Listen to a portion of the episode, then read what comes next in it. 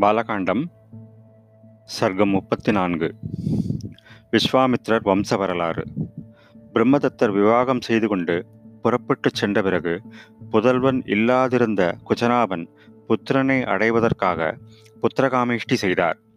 வேள்வி நடந்து கொண்டிருக்கும் போது பிரம்மாவின் மானச புத்திரரான குஜன் மிகுந்த வாத்சல்யத்துடன் தன் குமாரன் குச்சனாப மன்னரை பார்த்து கூறினார் மகனே உனக்கு நிகராக அறநெறியில் செல்லும் புதல்வன் பிறப்பான்.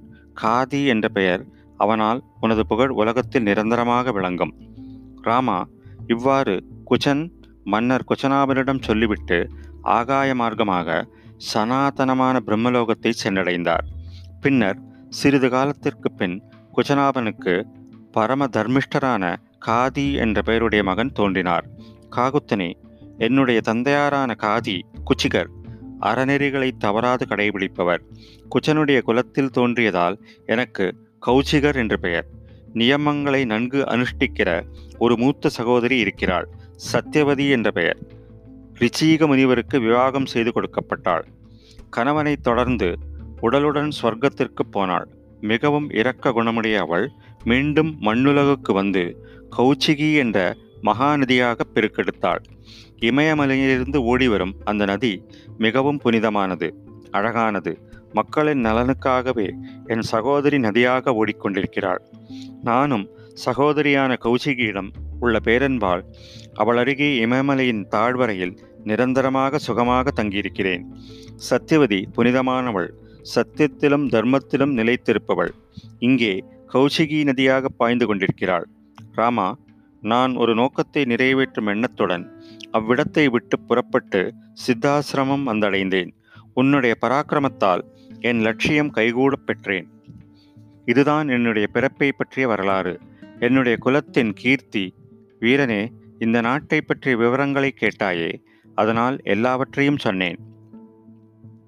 நான் கதைகளை பேசிக்கொண்டே இருந்ததில் பாதி இரவு கழிந்துவிட்டது.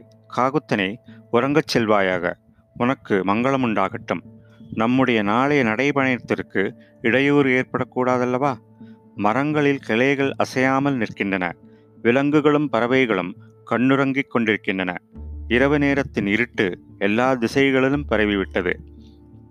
சந்தியாகாலம் கழிந்து மெதுவாக இரவு வேளை வந்துவிட்டது.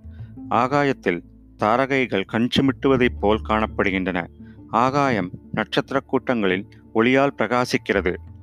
உலகத்தின் இருளை போக்குபவனும் குளிர்ந்த கிரணங்களை உடையவனுமான சந்திரன் தன்னுடைய ஒளியினால் உலகிலுள்ள பிராணிகளின் உள்ளத்தில் களிப்பை உண்டாக்கி கொண்டு உதித்து எழுகிறான். இரவில் எங்குமுங்கும் திரியும் பிராணிகளும் யட்ச ராட்சச கூட்டங்களும் மாமிசம் உண்டும் பயங்கரமான பைசாசங்களும் திரிந்து கொண்டிருக்கின்றன.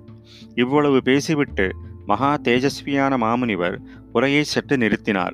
உடனே எல்லா முனிவர்களும் நன்றாகச் சொன்னீர்கள் என்று வாழ்த்தி போற்றினார்கள். குச்சிகருடைய பரம்பரை மிகவும் ஸ்லாக்கியமானது.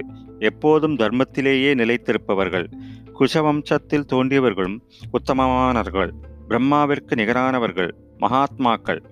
முக்கியமாக பெரும்புகழ் படைத்த விஸ்வாமித்திரராகிய தாங்களும் மற்றும் குலத்தை விளங்கச் செய்பவளும் நதிகளில் சிறந்தவளுமாக கௌசியும் இருக்கிறீர்களே. இவ்வாறு முனிவர்களால் புகழ்ந்து உரைக்கப்பட்ட குஜிகரின் புத்திரரான விஸ்வாமித்திரர் மேற்கில் மறையும் சூரியனைப் போல் உறக்கத்தில் ஆழ்ந்தார்.